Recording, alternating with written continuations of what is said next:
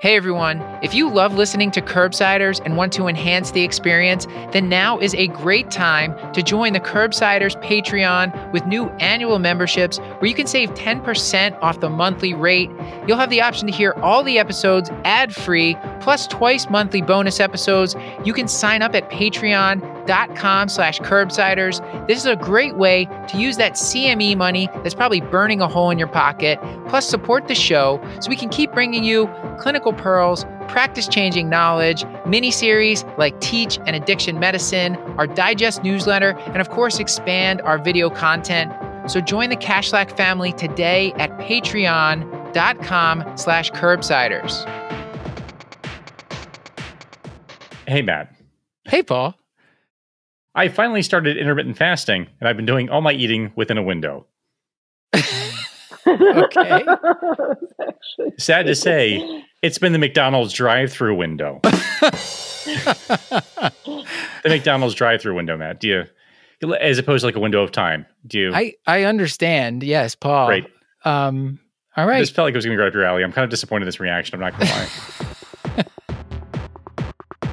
The Curbsiders podcast is for entertainment, education, and information purposes only, and the topics discussed should not be used solely to diagnose, treat, cure, or prevent any diseases or conditions. Furthermore, the views and statements expressed on this podcast are solely those of those and should not be interpreted to reflect official policy or position of any entity aside from possibly Kashlak Memorial Hospital and affiliate outreach programs, if indeed there are any. In fact, there are none. Pretty much, we aren't responsible if you screw up. You should always do your own homework and let us know when we're wrong.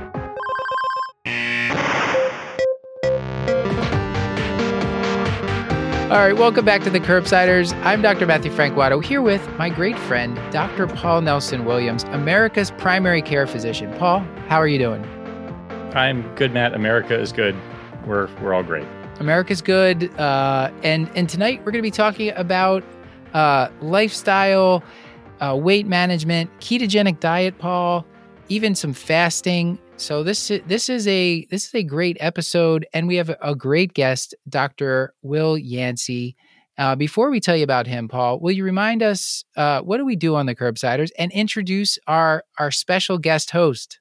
Sure, Matt. As a reminder, we are the internal medicine podcast. We use expert interviews to bring you clinical pearls and practice changing knowledge. And as you mentioned, we are joined by super producer and special guest co host, uh, Dr. Fatima Syed, who put the script together and, and sort of made all this happen.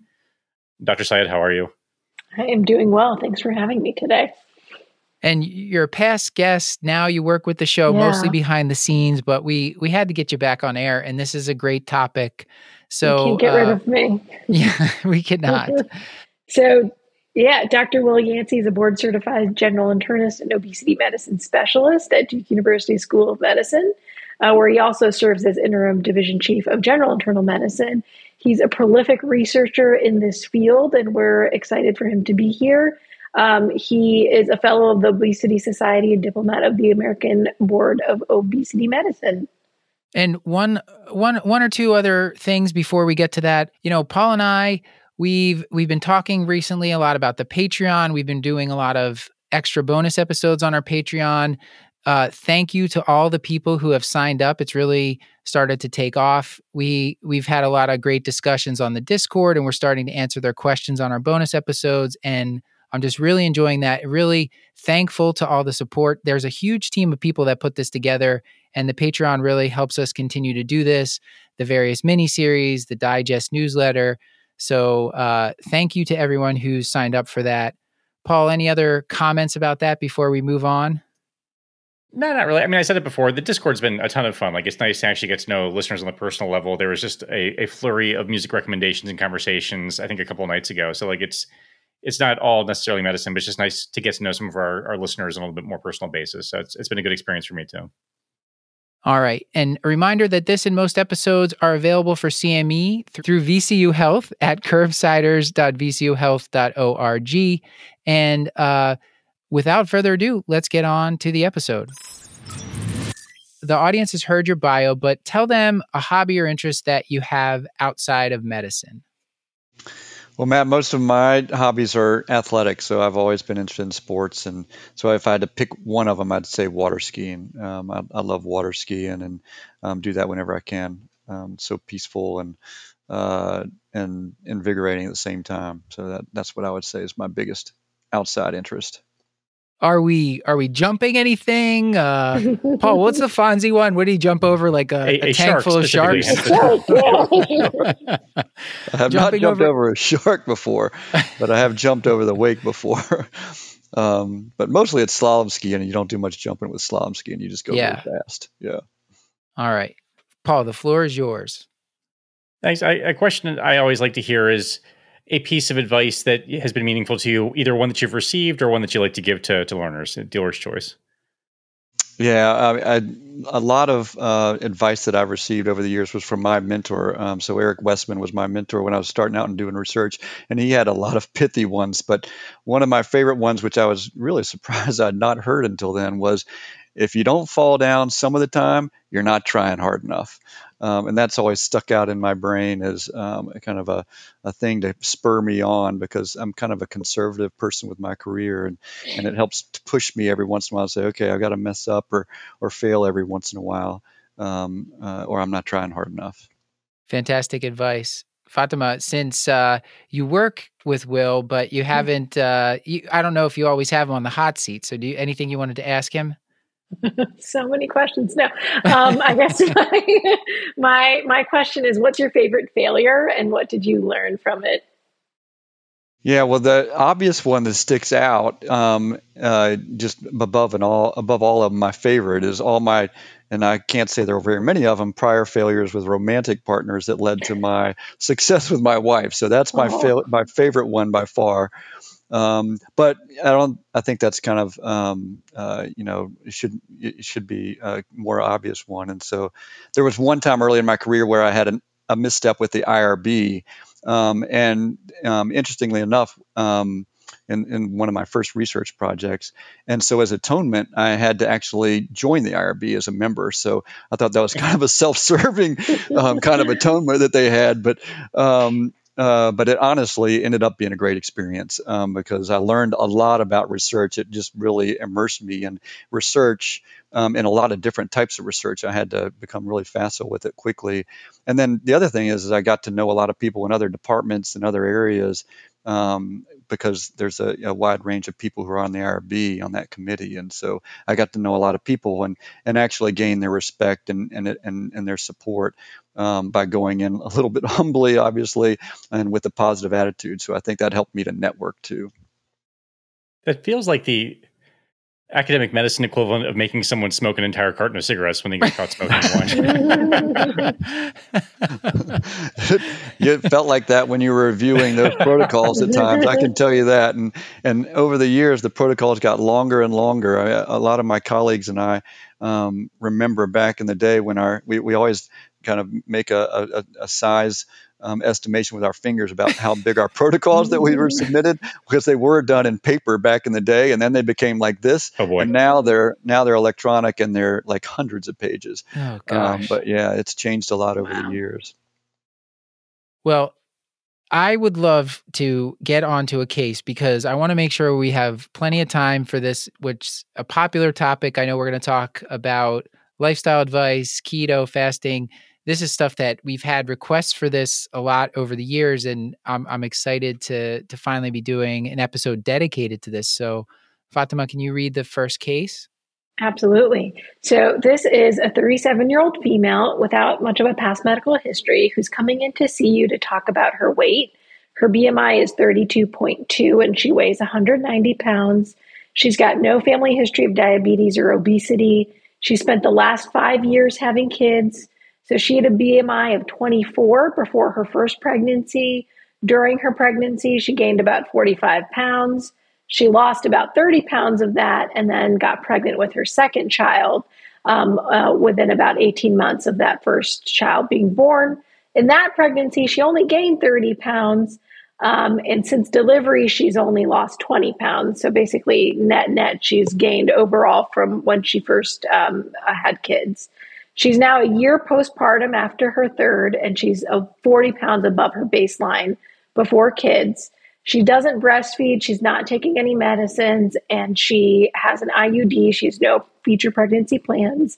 She'd like to focus on herself now and wants to talk about what she can do to lose weight. This is like the classic patient I think we see um, in our clinic. So, my first question is how would you classify this patient's weight based on her body mass index, or what are the ways that you classify? Um, and how do you first figure out is she overweight or obese in general with with patients? Yeah, Fatima, I have to ask a question back first off after hearing this Yeah. is um, I want to know how she's going to focus on herself now that she has three kids under the age of five. that's that's the remarkable and, probably the number one question to ask. Um, um, uh, hats off to her to to um, to be ready to work on this right now. Um, but BMI is um, is still um, the most commonly used measurement um, we have for determining if somebody needs to lose weight. And uh, there there are a lot of um, criticisms about it, um, and they are warranted. But I think um, 95% of the time it's going to be helpful in our clinic. Um, so uh, you know, as, as people may have heard, BMI does fall short in certain circumstances. So you can imagine a very muscular young person um, might um, have a high BMI, where whereas their percent body fat, which is really the the real risk here, is the percentage of body fat um, might be low. Um, and then on the other end of the spectrum, we might have an elderly person who is not very heavy, and so their BMI is rather low, but they might actually have a low muscle mass, and so their um, percent body fat is actually higher, and that would put them at increased risk. So, so those those are the two areas where it, it, it kind of falls flat. But um, but 90 95 percent of the time, it's it's going to be accurate. Um, and uh, so so we use it frequently. The, the other circumstances you do have to think about are that in certain patient populations, it might um, there might be different cutoffs, and so we, we know from um, from risk um, uh, epidemiology of risk that um, patients of um, Asian descent have a higher risk at a lower BMI, and so they actually have different BMI cutoffs, um, and so it's it's important for clinicians to be aware of those. Do you mind going into that a little bit, actually, um, about uh, that population? Because uh, I think not everyone is aware of that. Yeah, I mean, so I mean, I guess to start with the the um, the, the original cutoffs that were um, more in Western populations, the normal range of BMI is going to be 18 and a half to 25. Um, people in the um, BMI category of 25 to 30 will be considered overweight, and then people over 30 um, have what um, we, we term obesity, um, which you know, we think of now, and the American Medical Association has has um, listed it as a disease, but it is a term that people don't like to hear, and so it's a term actually I won't use a whole lot simply mm-hmm. because people don't like to think of themselves as having obesity or being obese. Um, and it is, if you're going to talk about it, it is better to say that someone has obesity as opposed to they are obese. Um, it's it's a it's a um, a patient first or a person first way of, of saying that. Um, with with Asians, um, the risk cutoffs are lower. So um, a person of Asian descent might have um, be considered normal BMI if they're under 23 or 24. Um, uh, depending on the exact population. And then obesity might be um, above 27 or 28 instead of 30, like it is in Western mm-hmm. populations. Um, and and that's um, based on epidemiologic research showing that um, insulin resistance and other um, risks that come along with insulin resistance, like metabolic syndrome, um, diabetes, and even cardiovascular um, issues like high blood pressure, those kind of risks increase at uh, these lower BMI levels in Asians. That kind of leads nicely into sort of the next question. So there's been ongoing discussion, uh, entirely warranted, about thinking about obesity in terms of like cardiometabolic risk as opposed to like this absolute number to be concerned about. So I guess I'm wondering how you sort of assess those risk factors at an initial patient visit for something like this. You know, do you check the bread and butter lipid panel A1C stuff? Are there other specialized labs you're looking at? Like, I guess what sort of workup do you do to assess risk over and above just uh, the BMI? Yeah, I, th- I, think about that just walking through the the typical clinic visit. So, you know, obviously at a clinic visit, the first thing you do is the vital signs, and that's going to be height and weight, and you want to measure those obviously um, to calculate the BMI. Um, blood pressure is another important risk factor, obviously, and and even heart rate. Um, you know, as people become less fit, their heart rates typically increase. And so I, I, pay attention to that. And, and quite honestly, I'll tell you there are a couple of risk factors that I see that just um, consistently continue to improve in people who are losing weight and becoming fitter. And one of them is the heart rate. Um, it's it's really neat to see that, and I imagine you all probably know that as people exercise more and become fitter, um, especially if they're doing aerobic or cardio type activity, their heart rate goes down. Their heart becomes more efficient, and that's a sign. Um, the, the lower heart rate is a sign that their heart's becoming more efficient. Um, another one is the HDL cholesterol. Um, so we obviously check a lipid panel, but um, in, in my patients who consistently stick with an eating plan and keep their weight down over time, and even if they don't continue to lose weight, the HDL continues to climb. Um, and it's really neat to see that, particularly because um, a low HDL is part of the metabolic syndrome. It's a really, really common um, uh, issue in our patients. And so when you see it go from um, low, quite low, sometimes in the 20s, to closer to normal, and then the normal range, and then even high, it's pretty neat to see that in the people who really stick with it. Um, so another one that I didn't mention is the waist circumference. So that's something we don't do with the vital signs, but I do that when they come back into my clinic um, room, and and that's something we measure at every single visit. Um, and and I think that can be valuable because um, patients sometimes won't lose weight, but they might lose an, an inch, and and that's um, information that first of all could be very meaningful. It's hard to know sometimes because the waist is harder to measure consistently that, um, compared with the weight. Um, but at the same time, it's it's something that you can use to um, to give them positive feedback. And so when patients are trying to lose weight, they obviously are uncertain of how they're doing. They're frustrated at times.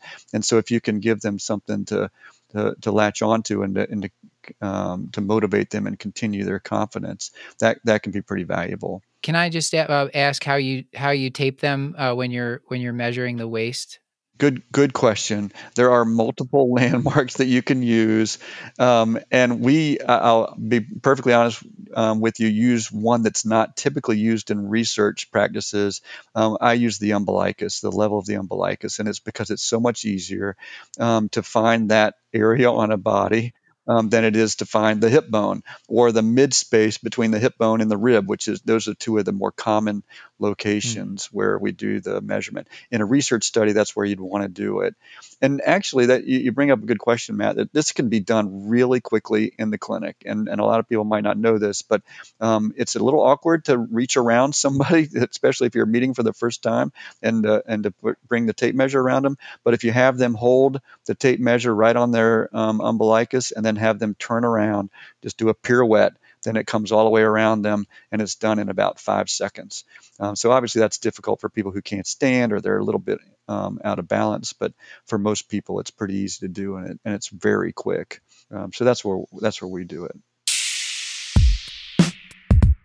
This podcast is brought to you by Babbel. Folks, it's getting colder outside. There's a nip in the air. The leaves are turning colors. Uh, the smell of pumpkin spice latte is in the air. Um, and something else that happens in the fall, people start looking more at learning new languages because it's a great time to pick up a new hobby. And with Babbel, you can start learning a new language in as little as three weeks, just in time to start showing off to your family on the holidays. Why Babbel? Because it works. Instead of paying hundreds of dollars for a private tutor or fooling yourself with language apps that are little more than games, Babbel's quick 10-minute lessons are designed by over 150 language experts to help you start speaking a new language in as little as 3 weeks. Babbel is designed by real people for real conversations, and all of their tips and tools for learning a new language are approachable, accessible, rooted in real-life situations, and delivered with conversation-based teaching. I have been messing around with Babbel, learning Spanish, something I've been meaning to do for years, and I just switched over. I thought, why not try Italian while I'm at it? Let's just make my life especially complicated, and it's just a joy. They have these sort of short conversation-based lessons, and you really feel like you're making progress very quickly. And this is confirmed by studies from Yale, Michigan State University, and others that continue to prove that Babbel is better. For instance, one study found that using Babbel for 15 hours is equivalent to a full semester at college, especially the way that I spent my time at college.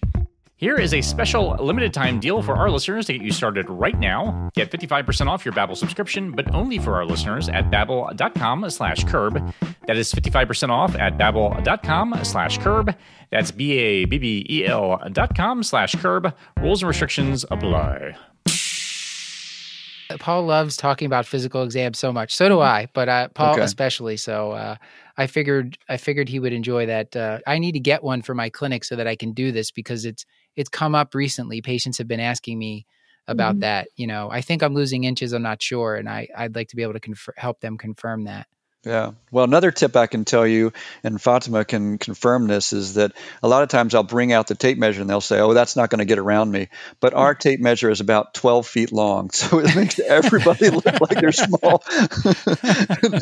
and so there's no way that it's not going to get around them.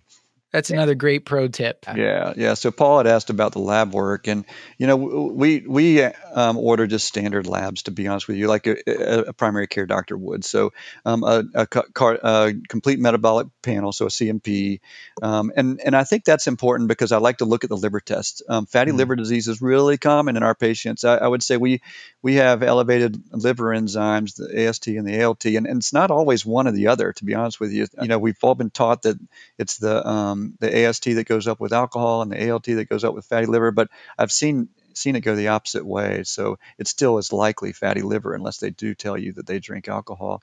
Um, obviously, kidney and glucose come with that, and those are important too. Um, we check, uh, I just check a hemoglobin level to be honest with you, um, but a CBC could be checked um, a, a, lipid profile, and I do a non-fasting one typically because I want to get it that day, and they're not always fasting, and it gives you the information you typically need.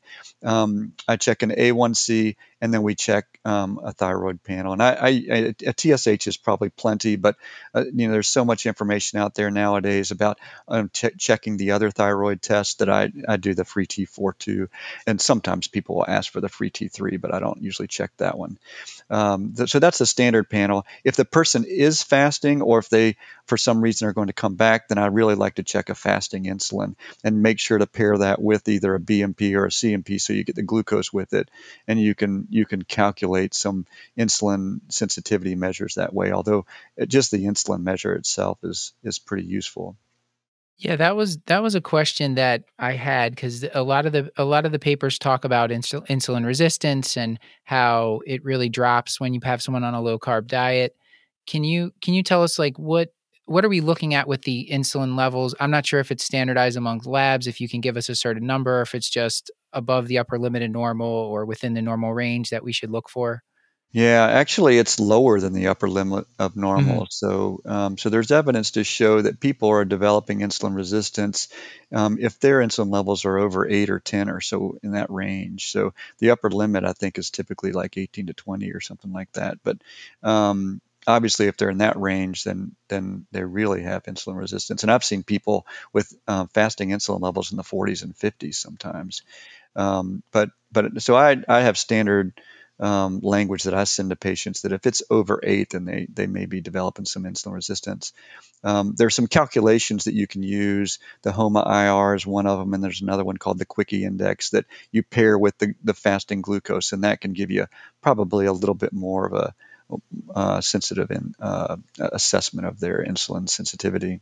Fantastic. Uh, you know, this is one of those tests where I think since if people aren't used to having ordered it, they might have to sort of like get their sea legs about them, kind of like when, you know, now I'm very good at like looking for metabolic syndrome, the liver enzymes, the blood pressure, all those things. But, you know, this is one that I haven't been doing. So I'm, I'm just curious. It came up at some conferences this spring as well, Paul. I don't know if you remember, we talked about it a little bit, but uh, one to maybe incorporate uh, Fatima, anything anything we're missing here um, as far as talking about like the assessing risk, this portion of like when we're first meeting a patient? Yeah, um, I guess the uh, other question I have is kind of what you do with some of those labs. If I can ask about that, so often we do pick up fatty liver in these patients, and much of our audience is also sort of um, primary care and generalists. So I'm curious what you do with that. Like, do you use that for counseling, and we'll talk more about some of that um, later later in our discussion. Do you like consider sending people to hepatology? What do you do with that information? Yeah, that's a really good question, and and really what I'm searching for um, are are abnormalities that might motivate them to make some changes. So a lot of people who come into our clinic, I'd say, uh, you know, the the lion's share who come in and I ask them why are they coming in, it's because they were diagnosed with prediabetes recently. So that's usually based on the A1C, and so they already have that in hand. But if they don't, then then that still gives us um, you know some information that might might motivate them. And that, I think that gets a lot of people's attention is that, well, if I have prediabetes, that puts me at risk, risk for developing diabetes. And uh, the word's out there that weight loss is one of the best ways of preventing diabetes. And so, and so they naturally come in and they're willing to come in when their, their doctor, um, you know, refers them. Um, with the CMP, you know, uh, the the liver tests, if they're abnormal, that, that that's something they often haven't heard, and uh, and so that I think gets their attention, and um, and they wonder about that a little bit, and and we don't really have um, effective treatments for fatty liver disease other than weight loss at this point. Mm-hmm. and and as far as we know, um, any kind of weight loss is going to affect that, and and I can tell you, I've seen those those tests normalize patient after patient with weight loss. It, it, weight loss really works for that. And so for for that test specifically, I, I, usually don't do a whole lot with it other than just feedback the information to them and monitor it.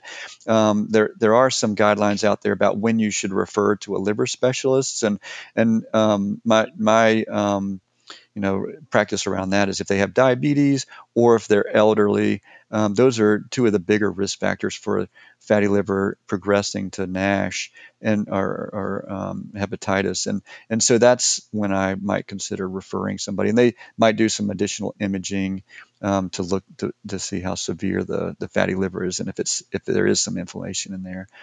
Um, the insulin is um, really the same thing. I, I use that as another um, motivator for patients. So they might have all normal tests, including an A1C, um, but their insulin level might be elevated, and so that might grab their attention. Um, the other tests are more just for screening purposes. You know, if, if somebody is uh, if somebody's about to start exercise, then I want to make sure they're not anemic. And I'll, I'll honestly tell you, I've caught some people with anemia who's um, who, who, who, didn't know they had anemia sometimes, and, and so we've done workups in those situations. Uh, the the thyroid test is is probably obvious to most doctors, but that's one of the the, the few reversible underlying causes of obesity that we have, and so I screen that in everybody. So does that cover? Yeah. Um, all those lab tests, I think it does. Well, something I, I struggle with sometimes is that a lot of this stuff actually I have the opposite thing with patients where th- this all feels very abstract. You know, I think a lot of these things, evidence of liver inflammation on labs, or say prediabetes, or even hypertension to some extent, like they feel fine. And I think mm-hmm. thinking, trying to figure sort of a target weight goal for patients is a question that often comes up. Like, I'm concerned about your weight. These risk factors, you know, are have screened positive. I'm, I'm worried about the effect that it's having on metabolism. And then the question is, well, doc, what should I weigh? And if Mm-hmm. And if they feel great and like they don't have anything to sort of, you know, if it's it's what like they're just looking for a concrete goal or some sort of target. And I guess I would wonder how you approach that specific conversation because I I always kind of fumble the ball and be like, I just want you to be your best self, which they, are like, you know, if they feel fine, like that's not going to help them either. So like, I guess how how do you counsel patients about sort of what their goal should be or how to get them there, especially if they're with with some of these things being sort of precursors to overt disease? I, I, sometimes struggle to sort of convey the degree of seriousness to my patients. So how do you have this conversation right. with them?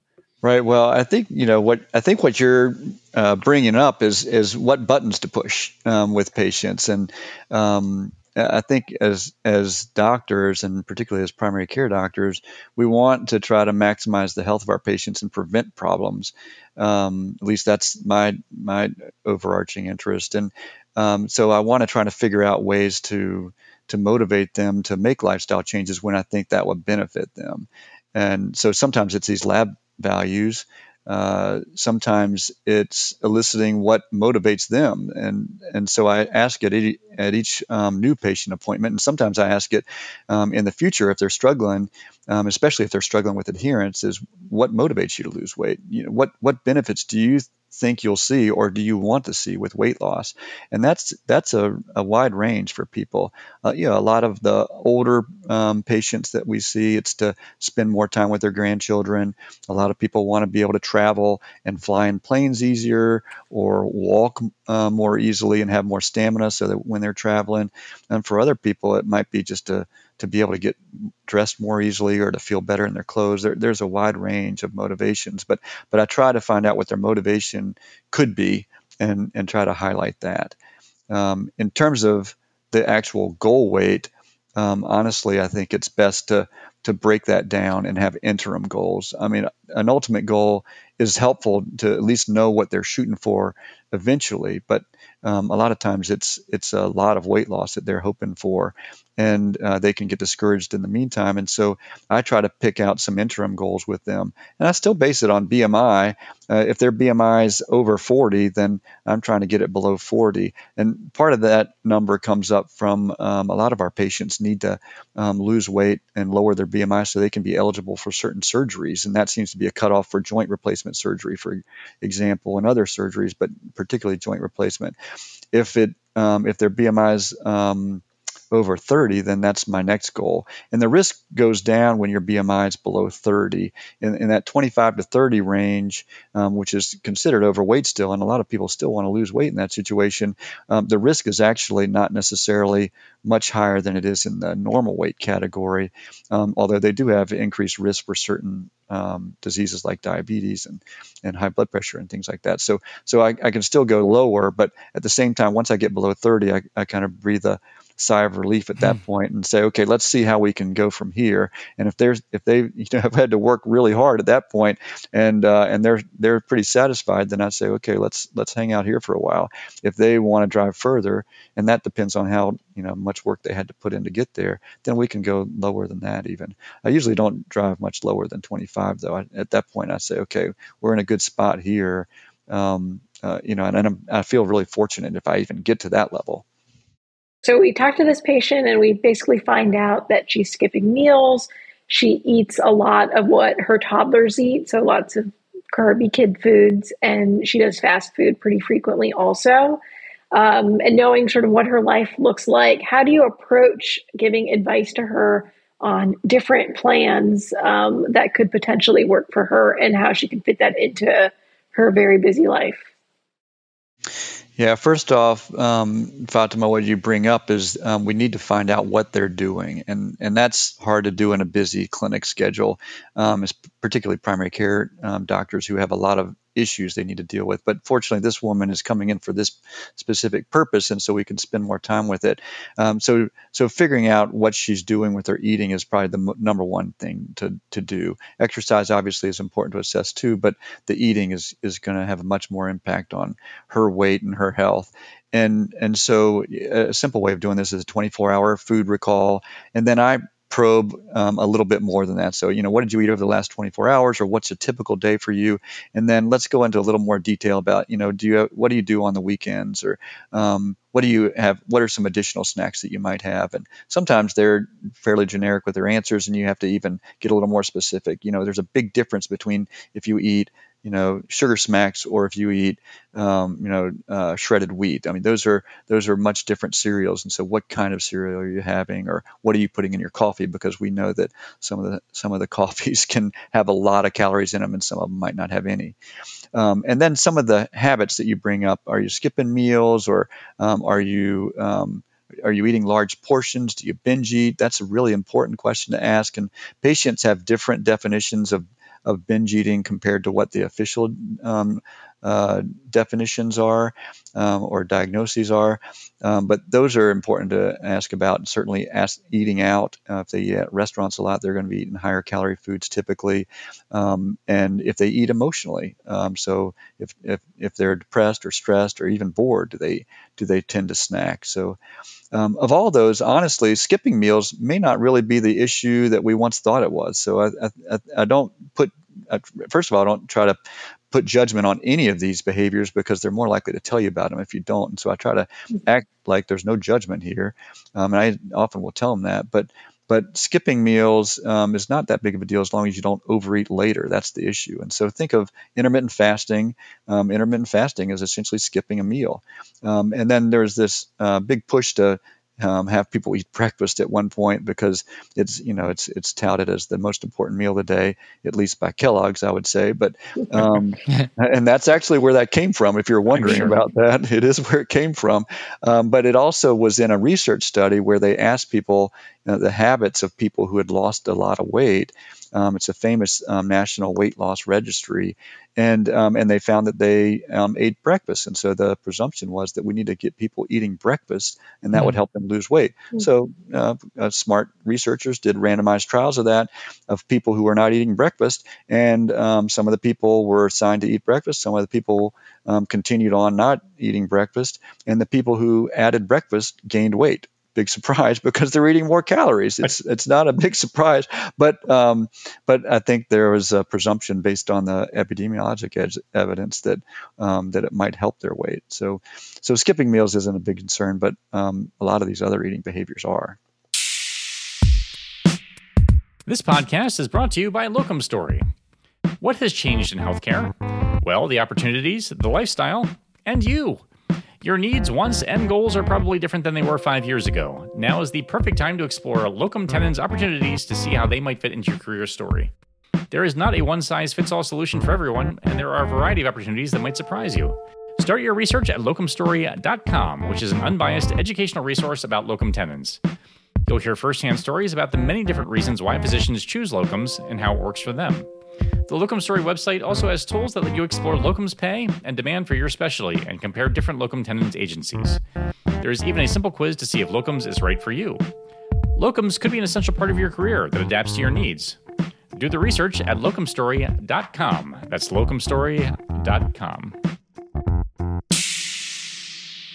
For the audience that wants to talk about taking a, a, a history of what people are eating, we did a show with Dr. Michelle McMacken uh, a, a, while back, and she really went into how she asks about that, what they're eating, what they're drinking, and um, I want to, I definitely want to move us on because I want to spend some time. I want to start to get into the low carb keto stuff. So we have another another part of the case here, Fatima. Sure. Um, so after your first meeting with this patient, um, you decide together that she's going to start the ketogenic diet or no sugar, no starch. Um, two weeks after her first visit, she comes back and she's lost seven pounds. The weight loss continues steadily, and you continue to see her every six weeks or so to talk about her weight. Um, however, around five months, her weight's stuck and she's not at her goal and she's frustrated. So I guess my first question is what is a keto diet? I think it's it's very popular and people don't entirely know what it entails, how many carbs are allowed.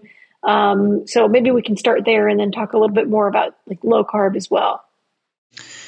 Yeah, um, obviously this is a way of eating that um, has become quite popular, and, and some people might say, how do you decide um, what kind of eating plan you recommend to people, and and I I lay it out as the as the options, and in my opinion, there are really two major options unless you're going into specialty things like meal replacements or a specific situation like intermittent fasting. But the two main options are either low carb or low calorie. Um, and it's just two different concepts. So, a, a, low calorie plan is something we've taught for decades, and that's trying to keep calories below what you're expending with your activity um, and your metabolism. And then a low carb um, plan is trying to reduce starches and sugars with the um, mechanism being more of an insulin re- response. And so carbohydrates are what raise insulin levels. Insulin's a hormone that um, tells your fat cells to hold on to fat to save energy as opposed to burning fat and burning energy. And so uh, low carbohydrate di- diet will work that way by reducing insulin levels and allowing people to burn their fat. Um, so a, a keto diet uh, is the is the t- term that's used nowadays. It's more of a popular term. Um, I teach it on a continuum, um, uh, so I call it a low carbohydrate eating plan. I try not to use the term diet even because that's a as a as you know it's a four letter word and people have mm-hmm. bad connotations with it and also think of it as a temporary fix as a, and so they can get back to what they were doing and and what I want to teach people is a, an eating pattern or an eating plan or a lifestyle um, and so I, I, try not to use that term. But, um, so the keto version of it is just the lower phase, the stricter phase of a low carbohydrate plan. Um, people have different um, cutoffs for that. We teach below 20 grams per day. That's not magic. I, I, tell patients this is not a magic number. Some people can go into ketosis um, uh, at, at, higher levels than that, and some people, um, uh, usually almost everybody, um, can develop um, ketosis and have success at lower um, if, if, they stay below 20. And so that's what I tell patients. I say most people are going to be successful at this level. We can raise that level as time goes on, and you can find the level that works for you. And and that's going to depend on your age, your activity level, maybe what medicines you're taking, if you have diabetes or not, things like that. Um, so, so those are some of the cutoffs. 20 grams is is what we use. I think a lot of people will use anything under 50 grams is considered a very low carbohydrate or ketogenic type diet. I know I know the the folks that that do diabetes they think in like 15 gram of carb increments, mm-hmm. right? But like mm-hmm. a, a small slice of bread is something like 15 grams, maybe That's even right. maybe even more. Mm-hmm. So this is you know pretty pretty low. Very so you low. have to watch with it doing this, you even have to watch like how many carbs are in like the kale that you're eating, right? Is mm-hmm. that correct? Uh, right. Yeah. So the the typical American might have 200 to 300 grams of carbohydrate per day. Um, so we the way we teach it, um, the, so proteins like um, meat, poultry, fish, eggs, those are foods that have zero carbohydrates. So those um, technically are unlimited, but I teach people to eat as much as they need. Okay, and that's mm-hmm. that's an important distinction um, compared to the way it's portrayed sometimes on the internet. Um, we're trying to help people to lose weight, and so I teach people um, these are foods that will make you feel full. So stop eating when you feel full because you're trying to lose weight. Um, the other um, uh, major component are the vegetables, and so all the leafy greens like kale and spinach and lettuce and um, uh, collards, things like that. And then also the non starchy vegetables, and those are things like asparagus and broccoli and cauliflower and Brussels sprouts and green beans and several others. Um, so we, we allow about three cups of those vegetables. Uh, which ends up being the bulk of your carbohydrate content if you're doing 20 grams per day. There are a few other foods, including cheese and avocado and olives, but that's the crux of the eating plan. Yeah. And you, what about nuts and seeds? Yeah, nuts and seeds are fairly low in carbohydrate, but on the strict keto plan, we actually uh, avoid those um, foods, and and even berries, which are a fruit that's lower in sugar that some people tout for the low carb or keto plan, we actually um, avoid those for the strictest phase of the plan. But again, like I, t- I said, I teach this on a continuum, so those would be foods yeah. that you would add in to get more variety and more satisfaction. Yeah, and I, I know we'll we'll talk about the this, but I, I mean I was reading reading your papers like that your patients with type 2 diabetes, high blood pressure, you're you're they're getting off medications on this diet. I mean that's that's pretty strong stuff. It's really powerful, and that and, and you bring up a good point, Matt. I mean, if you were a primary care doctor and you're starting an eating plan like this, um, it can be very powerful in terms of lowering blood pressure and, and particularly lowering blood sugar. In a person with diabetes, if they're taking insulin, we actually reduce their insulin in half the first day that they start this eating plan. So it happens immediately, um, and uh, and and that's obviously if their blood sugar is under good control to begin with. If their if their blood sugar is super high, then you don't have to quite reduce it that much. But um, but it can be really powerful, and, and and you need to follow up with them pretty closely. So in two to four weeks, they might need further reductions in their insulin if they have diabetes in terms of blood pressure, um, it, it also has a diuretic effect. So the physiology is pretty cool. Insulin, not only does it tell us to hold on to our fat, but it tells our kidneys to hold on to water and to hold on to sodium. And so um, when you reduce your insulin with a low carb plan, you actually pee out water and you pee out sodium, and you need to replenish those. And for people on blood pressure medicines, um, you, you, might need to reduce their blood pressure medicines, particularly their diuretics. Um, for people um, on sometimes on blood pressure medicines and people are not on them, we actually have them replenish their sodium. So we actually have a higher salt intake than what's typically recommended during the first couple of weeks when they um, are adjusting to that that low carb eating. And they need to drink lots of water for sure. I'm trying to think like to, if if our listeners are going to try to roll this out, like mm-hmm. you know, what kind of training are they going to need to do that? Paul, what do you? Right, I had the exact same thought. This seems like a very dynamic process. So, like, I think you know, based on what you're telling me now, I feel like I could tell them kind of where to start, but then sort of the adjustments need to be made and the follow up and what does that look like. It seems like this would require, yeah, some some more reading and training and sort of thought for me to feel comfortable kind of doing this sort of stuff. I think. Well, particularly in people with diabetes or if they're on high doses Right. of diuretics. That, that that's really the, the the two populations to be careful with are people on insulin, I should say, not just diabetes, but people with diabetes on insulin or uh, uh, sulfonylurea like glyburide or glyp- glipizide, um, and then people who are on high dose diuretics. Um, so there there are some guidelines out there um, that that help um, providers to learn how to do this. There's one that's put out by Guideline Central that that um, we helped with, and um, and it, it, it's really the nitty gritty that um, can teach um, providers how to manage a person and teach a person how to do this. Yeah, so you're it sounds like you're following up with them in a week or two and then at least monthly in in the early in the early stages of this. Depending on their situation, a person on insulin, I'd like to follow up with them in, in one to two weeks. If they're not on insulin, I'm less concerned, and so it might be a month or so. Um, but we still try to have fairly frequent follow up. It's it's harder to do that in primary care for sure.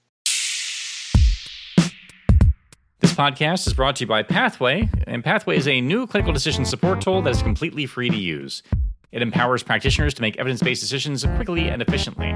I was just boning up on my hematuria workup. Uh, I don't like the way that sounds, but in any case, I'm recording an episode with Matt on hematuria, so I looked up hematuria on Pathway, and there's a whole section on microscopic hematuria that nicely summarizes the guidelines from resources like AUA and from ACOG and puts them in this really intuitive graphical interface. It is free to use, and that makes it accessible for all healthcare professionals, regardless of their underlying financial resources. It's also updated daily, so users can stay in the loop with the latest medical research and guidelines without having to sift through piles of paper, unless that's the type of thing they enjoy doing. Pathway also sends out a weekly digest, which is a short, concise email that allows doctors and other medical practitioners to stay up to date with the latest research and guidelines.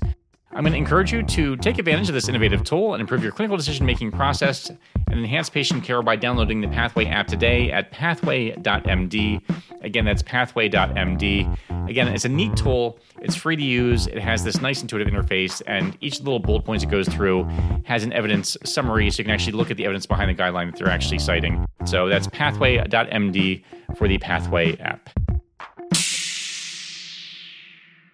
I mean, it seems like even even if they're not completely going into ketosis, patients that drastically lower their carbohydrates, like I have seen some patients come off, be able to come off some medications or lower their amount of medications, but uh, maybe maybe not come off all of them uh, just by even just making some of the changes, eating more whole foods and less of the kind of snack foods and things like that too. Yeah, I think it's it, it's um, undercommunicated. I guess is the word. Uh, we we I've, I've taken people off hundreds of units of insulin, and it happens. Uh, it can happen really quickly. So I, I've done Yeah. it in in weeks in some patients. So it, it depends on obviously what their baseline eating um, style is. If they're eating a lot of carbohydrates and they're on a lot of insulin and they're committed and they change and make that dramatic change, then you can come off their insulin pretty quickly. Uh, Mhm. it, it depends on other factors like how long they've been on the insulin, how insulin resistant they are, things like that. Yeah.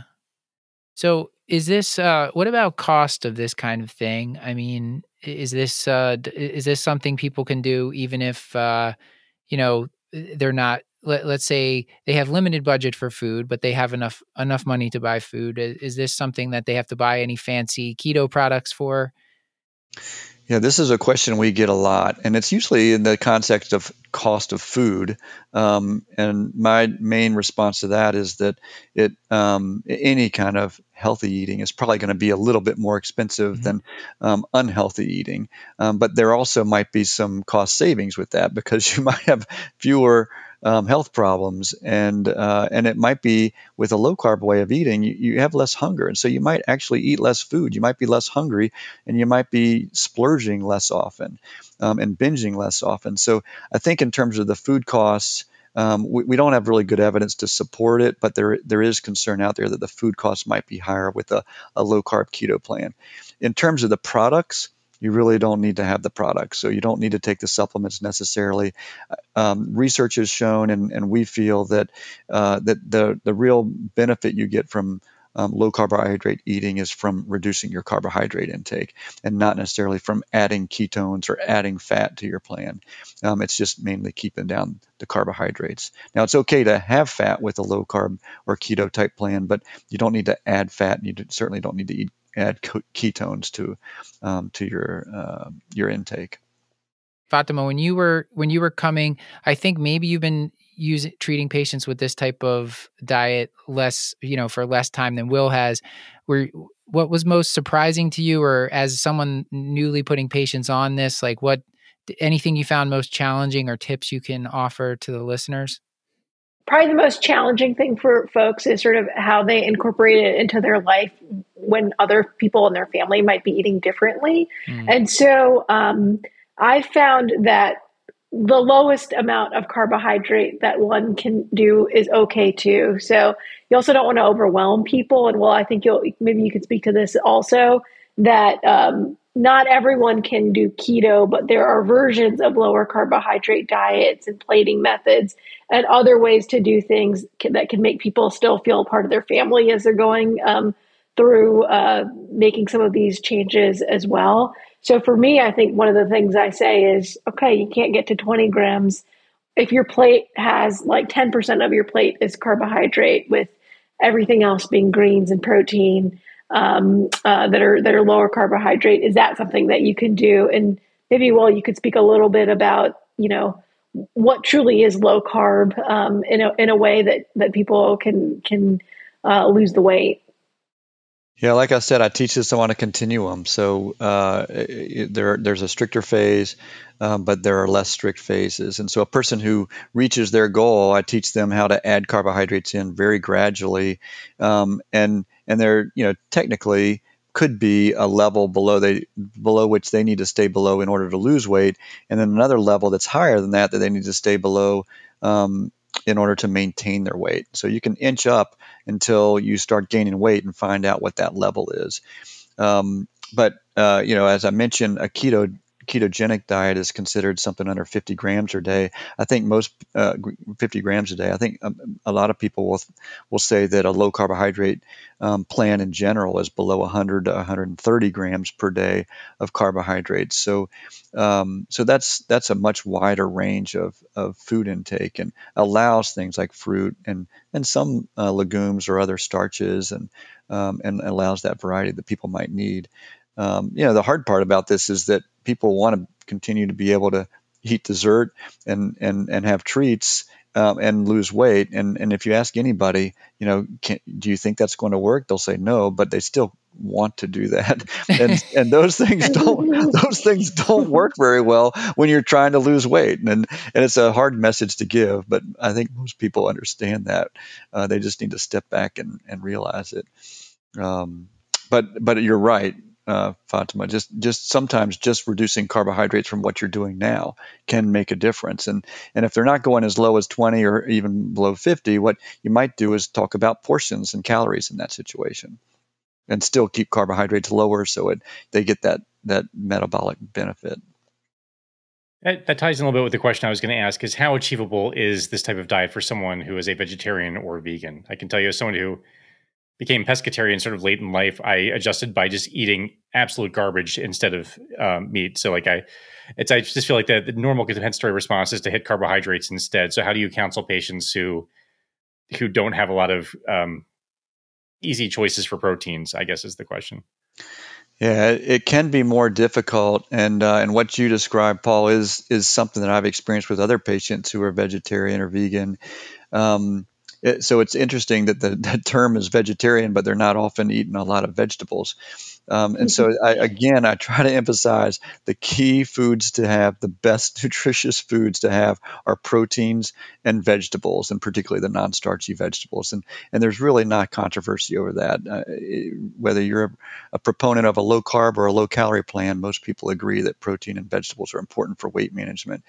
Um, for people who are vegetarian, um, you know, in your situation, fish and shellfish are an okay option, and that's a great way to get protein.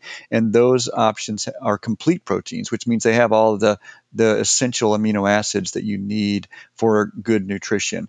The other, um, obviously, any animal food, so so meat and poultry and eggs would also um, be included in there. And there are a few other products like soy or quinoa, and obviously dairy products um, like cheese and, and Greek yogurt that are that are high in protein um, and and have the uh, the essential amino acids that you need. So I just en- emphasize those foods. For a person who's vegan, it gets a little harder, but this the soy and the quinoa can be good sources. And then usually you um, increase the amount of carbohydrate um, that they're allowed to have, just so they can have some of those other foods like legumes and nuts and um, and, and even whole grains.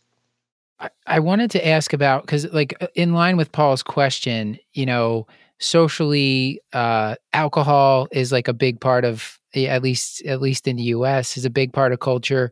It seems like there is probably limited options there for people and uh and I guess and you already kind of talked about desserts and cheat days like they're they're going to go out of ketosis if they eat that and it's probably going to impair their weight loss if they're doing that on the regular. But what about alcohol?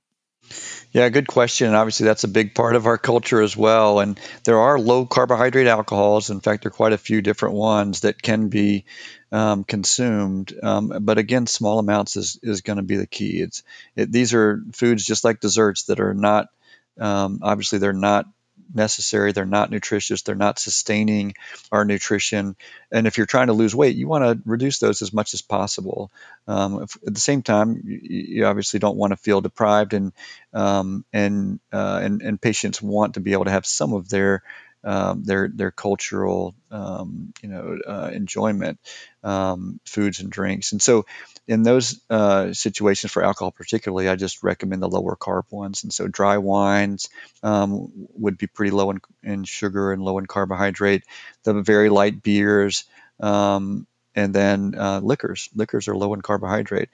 Uh, remember that alcohol has calories, though. So um, the, mm-hmm. the, the sources of calories are proteins, fats, and and carbohydrates, but also alcohol itself carries calories, and so it still adds calories.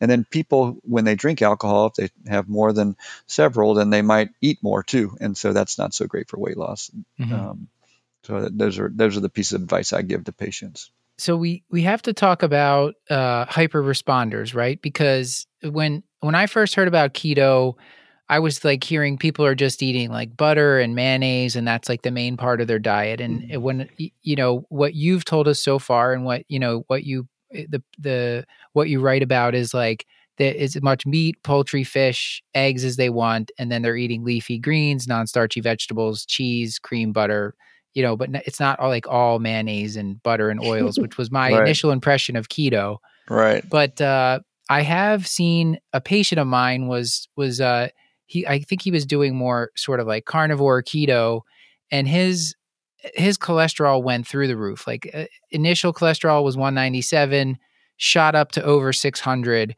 when he was eating just like this very heavy fat um, diet. So can you can you talk to that a little bit? Do we know yet? Is that a concern? he was otherwise metabolically healthy, you know, no insulin resistance, uh, things like that. So, yeah, there are, there are a lot of things to unpack in that um, in that comment, and and the first is that um, that that on the internet and, and and the rest of media, the way low carb or keto can be portrayed is not um, the necessary way to do it, and, and it's not the way we teach it in our clinic. We we treat we teach people whole foods and we're not trying to add fats to things. We're not putting butter in our coffee um, or recommending that to people.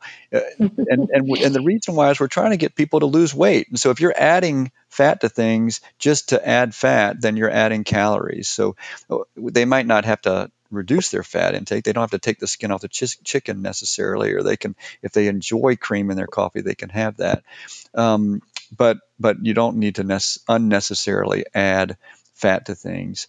Um, the the other um, there's several other parts to that though, but um, uh, the um, the the case that you're talking about is that I think that's what happens um, with some people is they they embrace that part of the keto and so they eat all of those high saturated fat foods and saturated fats are typically um, dairy products um, and uh, the skin on poultry and the, the the marbling on meat that you can see, and then also um, certain oils like um, palm oil and and coconut oil are high in saturated fat as well. And so th- some of those are touted as healthy, and they they we don't know that for sure that they're unhealthy, but they are high in saturated fat. And saturated fat is the kind of fat that raises your LDL cholesterol. The unsaturated fats, the ones that you think of as being in fish, particularly like salmon and tuna, um, in nuts, in olive oil, in um, avocado, those those fats don't raise the LDL cholesterol. Um, they actually could lower it, and they all the fats um, raise your good cholesterol, your HDL cholesterol. So even the saturated fat raises your good cholesterol. So uh, so so a lot of the concerns about how heart healthy this way of eating, this high fat um, way of eating, is um, have to be qualified and, and, and actually they have to be individualized a little bit too. So in in in some people eating this way can raise the LDL cholesterol, and these are the, the hyper responders you're talking about. Um, and it's really surprising to see it. Sometimes the LDL can go up almost 100 points in some of these patients. But in a lot of our patients, it actually goes down, and they might still even be eating those saturated fats. Um, but I think it, it just it's a, a, um, a, characteristic of certain individuals. It's their met- metabolism. It's the way they process lipids, and and so some go up and some don't go up. Um, but in most of um, the situations, I'm able to help temper that and, and lower the LDL again by reducing the saturated fats. And so we go in and talk about which fats to emphasize, which foods to emphasize, and, and usually the LDL comes down. Now, the, the other part of that question that you bring up is, is does it really matter? And there actually are, are quite a few researchers out there who wonder if, if you're keeping carbohydrates low, does it really matter if your LDL is, is high? Because it's a different metabolic situation. Most of our evidence is based in people who are eating high carbohydrate plans. And so a high carbohydrate eating pattern combined with a high LDL might be a bad situation, but the same might not be true for someone who's reducing their carbohydrate intake. And then throw into that that their HDL might be higher, their blood sugar might be lower, they're lower weight, and, and their blood pressure is lower. So many other changes that might be going on. So I try to look at all the different risk factors. Um, and, and in my patients who have a, an elevation in their LDL, I try to help them to realize and help, sometimes help their doctors realize that they're having a lot of other benefits. And this is one potential detriment that we don't even know for sure is a detriment. Um, and not on, not to mention we can we can change it by the way they eat, or maybe even start a statin if they're seeing a lot of other benefits and they're willing to do that. So a lot of lot of different um, uh, ways to consider that. Yeah, I hope we get better answers for that because you know yeah. it. My my thought the, the first time I saw it and and not knowing much about this, I was like, holy cow, this person now looks like someone with f- familial hypercholesterolemia. Right. And, you know, we know what happens to, to the, uh, to people born with that. Mm-hmm. But, uh, you know, when they're after 20 or 30 years, but this, this sort of way of eating, th- this patient had, had had that numbers look like that for six months. So, you know, I, I knew nothing bad had happened yet to him, but I just wasn't sure over time. Right. And, uh, you know, I think it'd be good if we had some more you know long term data on this to say what to do and but like you said you can you can make adjustments that can can help the numbers look better um, but I, right. I, think it would scare me away. I don't know about you, Paul, but for yeah, those numbers would freak me out entirely. Yeah, absolutely. There is a registry that's ongoing, and they're doing advanced cardiovascular measurements in patients who have Good. volunteered for this, similar to that National Weight Control Registry that I mentioned. Um, these are people who have volunteered to be in this registry who who have noted that their LDL cholesterol has gone up, and they're willing to continue a low carb keto plan for their own personal reasons. And so they're actually there's money behind it, and they're doing advanced measurements in these patients to see if they develop atherosclerosis. Um, yeah. So, so we should have an answer in the not too distant future. Yeah, and that's fantastic because, like you said, there's all those other all those other factors that are different. That th- th- this is now someone who's other otherwise metabolically fit, and we don't know the repercussions of of that lipid profile, a lipid profile that looks like that in somebody who's not insulin resistant and metabolically fit in other ways. So I'll be looking out for it. And also, like you said, not every patient is going to be a hyper responder. So, you know, hmm. a lot it's of patients. The, it's the minority, to be honest The minority, right. Yeah. It's yeah. maybe 10 or 15% at the most. Okay. I just have visions of those graphs from the PCSK9 inhibitor trials floating in front of me with the LDL cholesterol and sort of outcomes. Like it just, it's, I, it's, it's so hard to just kind of cheerfully ignore it in the short term, but it's, it sounds like we just don't know enough yet.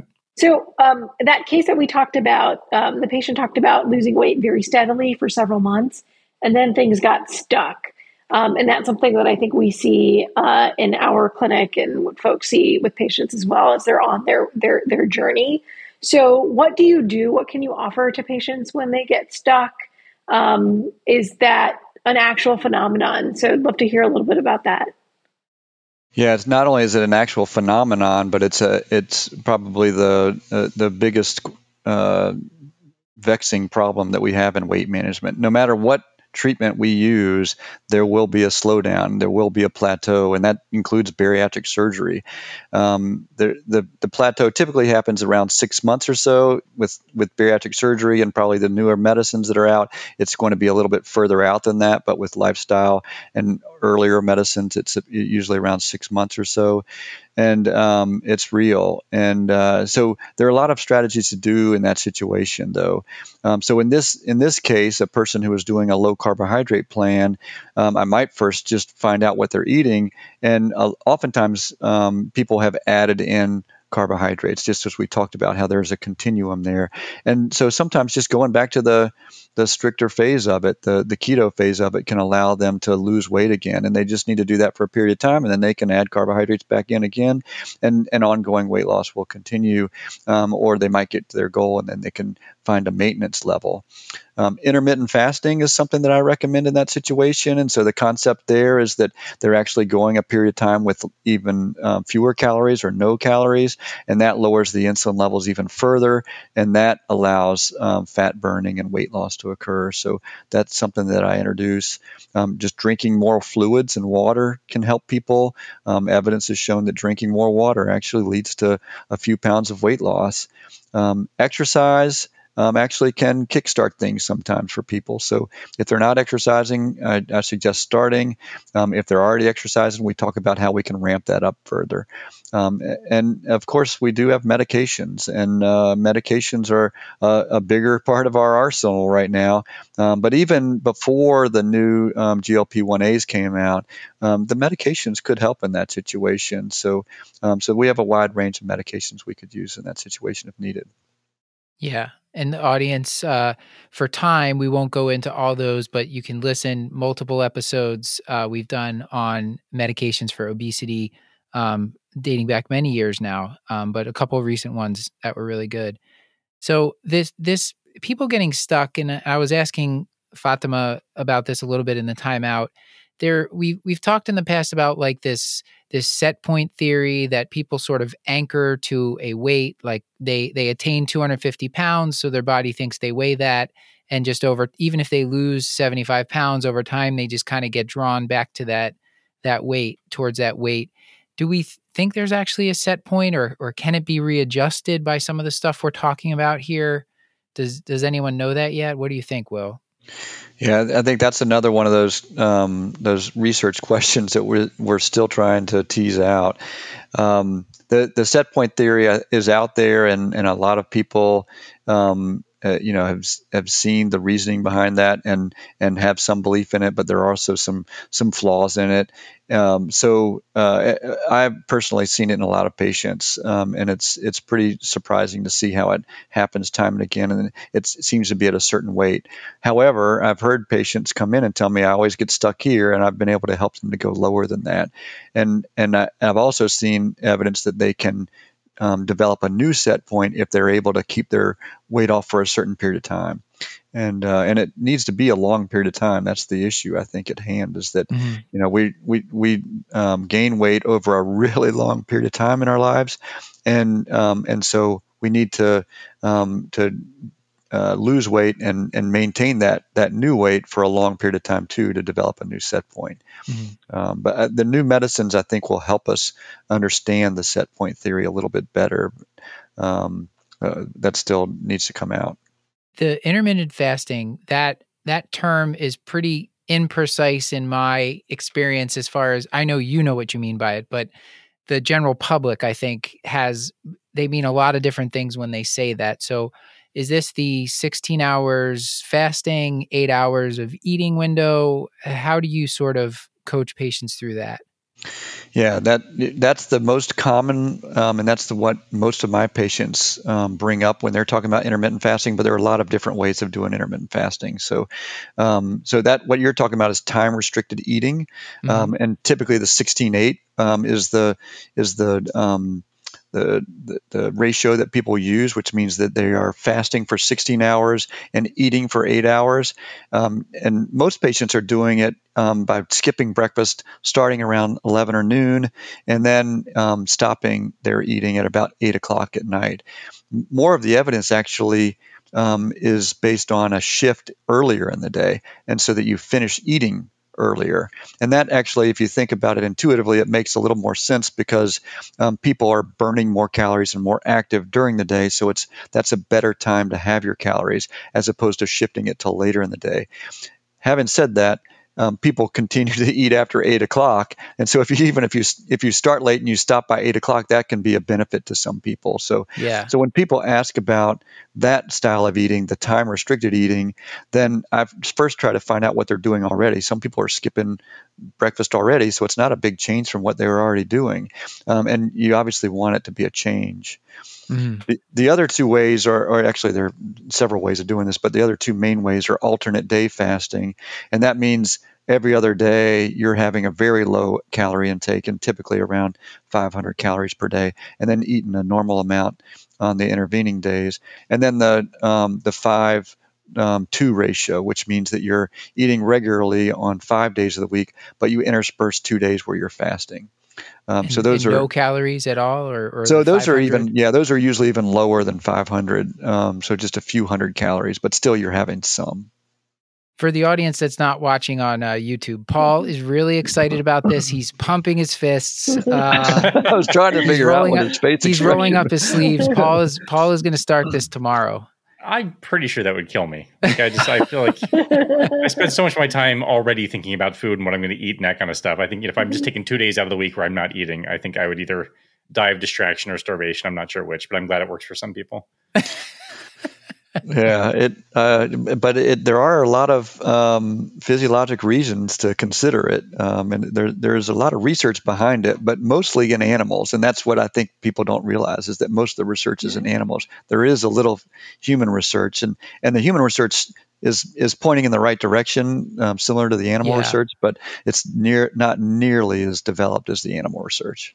Yeah, what I what I've seen so far from the time restricted feeding or the intermittent fasting research, it seems like comparable weight loss to a low calorie diet. Mm-hmm. Um, I, I, think it's one of those things people are so excited about it, they want it to right. work and like just they be th- that it's like shedding all the weight. But I think from what I saw, uh, it it just it, the, the evidence isn't there for the weight loss specific. But I think like like you said, I mean at night uh, what I used to do: sit on the couch, drink beer, eat potato chips.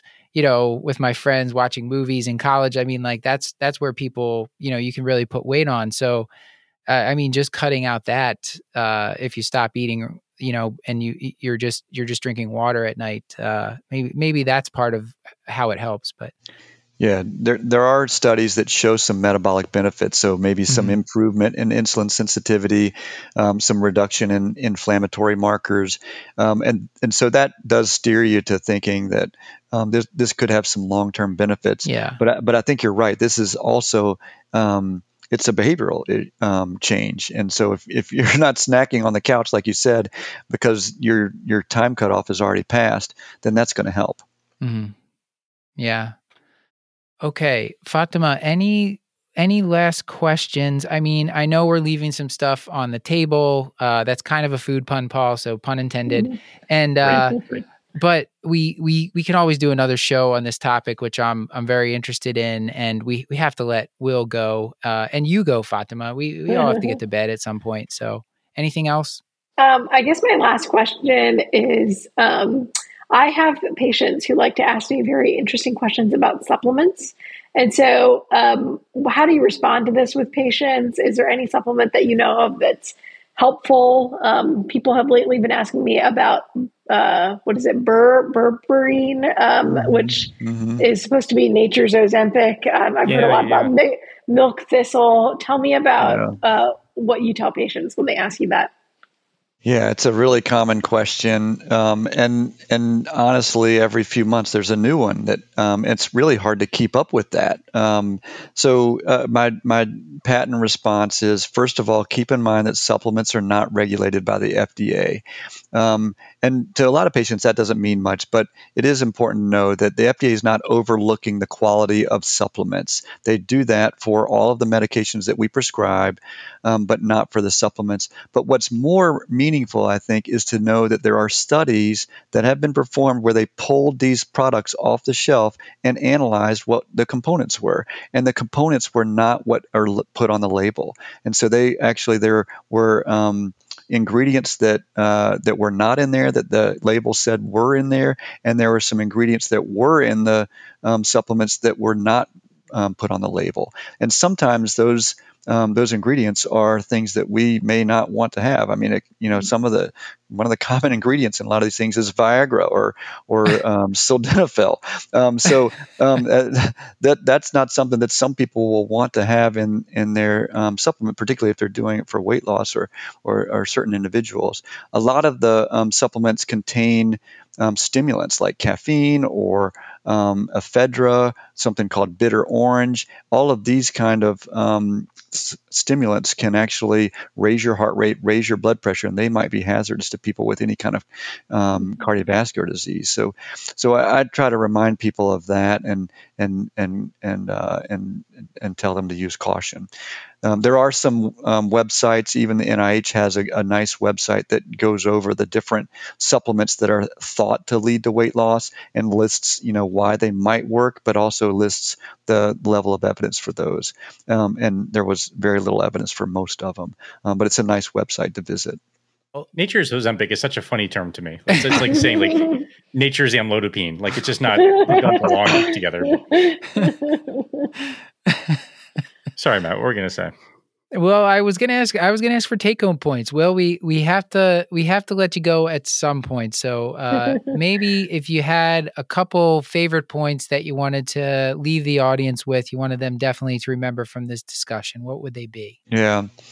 Well, I think w- one of the things to keep in mind is is uh, for patients is to think about what is working and what's not working. So uh, when my patients, you know, come in, they tell me that they need to eat a certain way. You know, I, I want to know if it's working for them um, because we all have our habits, we all have our traditions. But if if we're not losing weight, then then we need to think of what we can change. So, and then when you make changes, you want to reassess and see if it's working for you. Um, and and and working doesn't not does not necessarily mean are you losing weight or if you reached your weight loss goal. Um, but weight is one of the things that we measure. It might also be your blood sugar or blood pressure. So so keep in mind um, and reemphasize what's working and what's not working. The other is that um, there's there seems to be really consistent consensus that proteins and vegetables are the healthiest foods for people to have, and and whole foods um, more than processed foods. So if you think of proteins and vegetables and whole foods, um, I think that you'll um, be on the right path. Fantastic. That's wonderful. Anything that you would like to plug, websites, uh, anything any place you'd like to direct the audience if you are if you're on twitter or x whatever it's called now if you want them to follow you there uh, please feel free.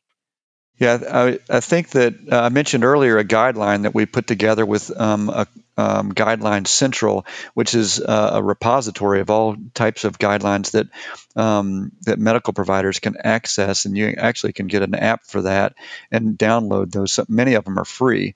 Um, some of them do cost, but um, but we put together a guideline for how to manage people um, following a low carbohydrate plan, and I think that could be really helpful since we talked about that quite a bit.